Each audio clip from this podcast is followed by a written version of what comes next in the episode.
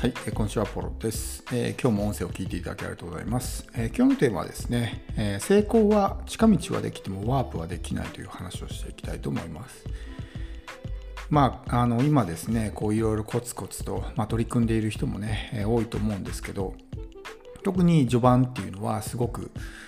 大変な時期が長く続くんですよね。まだ自分がこうなかなか成果を手にできていない時期っていうのは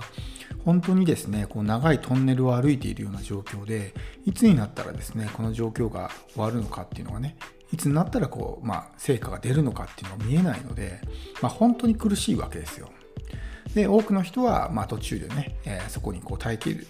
れなくなって、トンネルのね途中で引き返してしまうみたいなことがあるんですけど、本当にですね、何事もやっぱり、大きな成果を手にするまでにはものすごく時間がかかるんですよね。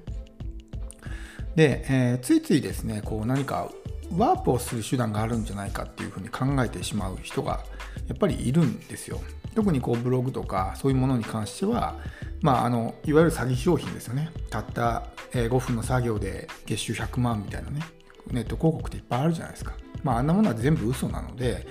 そういうような情報を目にすると、どうしてもですね、ワープする手段があるっていうふうに勘違いしてしまうわけですよ。でも実際ですね、何事もやっぱりワープっていうのは無理なんですよね。近道はできるんですけど、ワープっていうのはできないんですよ。例えば全くですね、こう野球をプレーしたことがない人がたったね 2,3 日でプロ野球選手並みの、そのテクニックとかスキルを身につけるのは不可能じゃないですか。やっぱりコツコツですね、自分をこう訓練していって、何年もね、何十年もかけてようやくそういうような状態に立てるわけであって、いきなり初めてね数日とかでそんなもうプロ選手のね並みのそういうスキルとかを身につけるのは無理じゃないですか。ですよね。例えば全く勉強したことがない人がほんのね、例えば1週間とか勉強したぐらいで東大に合格ってのは無理じゃないですか、それって。だからワープはできないんですよ。でもそこをなんとかね、効率よく進むために近道する手段っていうのはあるんですね。そういうのは人に教わるとか、いろんなね、例えばビジネスでいうのは広告を使うとか、それによって自分でコツコツ集客するよりはスピードは速くなりますよね。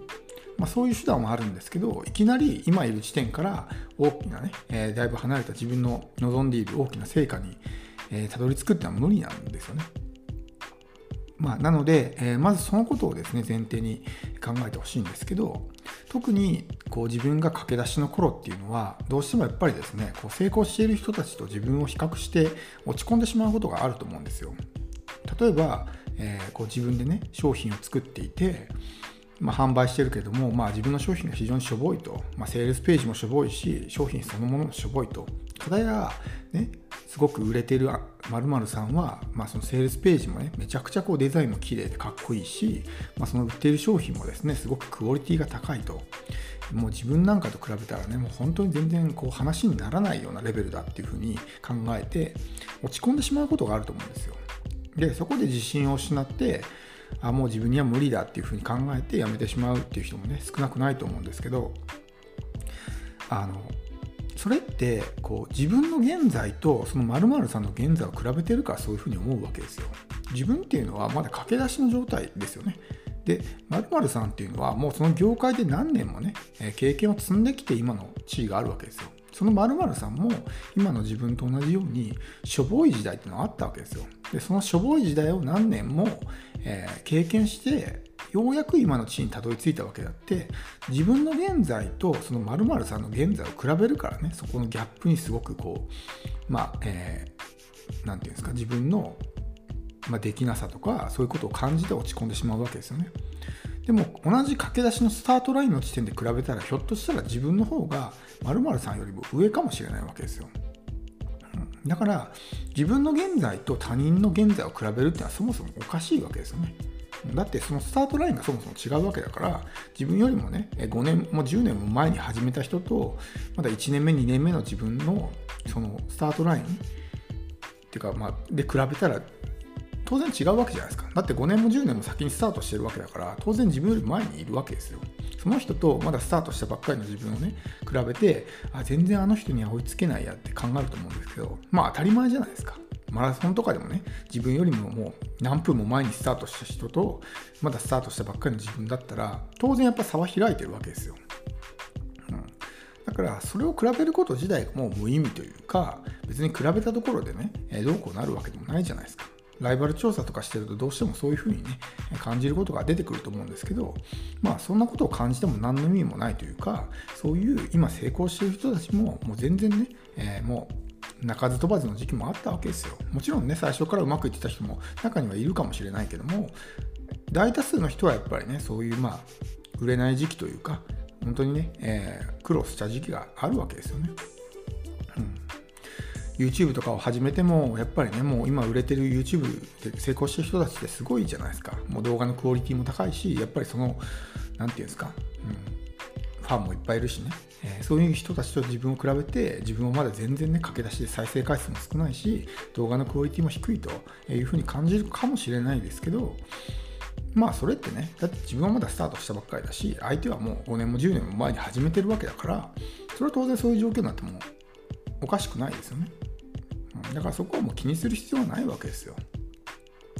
僕たちがやるべきことはもうコツコツですね、こう積み重ねをしていくしかないわけですよね。一個一個もう、例えば今がね自分が YouTube を始めたばっかりで、登録者数がね本当に5人とか10人しかいないんであれば、その数を1人ずつ少しずつですね増やしていくっていうことしかできないんですよね、もちろん広告とかを使って一気にね、YouTube に広告打つ人はいないと思いますけど、そういうような感じで、一気に集客をね増やすことはできたとしても、それってやっぱりね本当の意味での自分のフォロワーじゃないじゃないですか。自分に興味のない人が何人ね登録してくれたりとかフォロワーになってくれたとしても、見てくれなければ意味がないわけだし、それってただの張りぼてに過ぎないんですよね。だからそれよりはこう、ね、自分に対してすごくこう興味を示してくれる人とか、応援してくれるような人の数をですね一人一人コツコツ増やしていくっていうことが大事なんですよね、だから特にこう駆け出しのうちっていうのはあんまりそういうねこう大きな成果ばかりを掴もうとしてね何かワープする手段があるんじゃないかみたいな風に考えるよりも、目の前のことを一個ずつですねこう着実に積み重ねていくっていう方がいいと思うんですよ。時間は当然かかりますけど、でもそっちの方がやっぱり基盤がしっかりしますし、仮にそういうねワープする手段があったとしても、やっぱりこう基礎が身についてないわけですよね。そういう苦労した時期がない人っていうのはすごい脆いわけですよ。何かトラブルがあった時にこう対処できずにですね、すぐにこう落ちていってしまうわけですけど、そういう大変な時期を乗り越えてきた人っていうのはもう経験値が身についてるから、何かトラブルがあった時とかそういううまくいかない時に対処できるようになるわけですよね。だから今の自分の苦労してる経験っていうのは必ず将来的にプラスになるんで、成果だけをねこうフォーカスして、苦しい思いするだけじゃなくて、もう本当にですね、そういう経験とかも必ず自分の人生の財産になるんで、そういうふうに考えてですね、この、長い長いトンネルをですねずっと、歩き続けてほしいと思うんですよ。いつか必ずその出口にたどり着くことはできるので、心折れることなくですね、別のメッセージも言いましたけど、今自分を応援してくれる人とかそういう人が本当に1人でも2人でもいいからいれば、その人たちが喜ぶようなことをですね、やるっていうことです、それをすれば少しずつ、そういう人たちが増えていくんで、あんまりこう新しい人をね数を増やして追い求めるっていうのは、本質ではないので、ちょっとねなかなか成果が出ていない人とか、焦りも感じるとは思うんですけども、それは本当にね、誰しも通る道ですから、気にせずに、着実にですね前を向いて一歩一歩進んでいってほしいと思います。では、今日の音声は以上です。最後まで聞いていただきありがとうございます。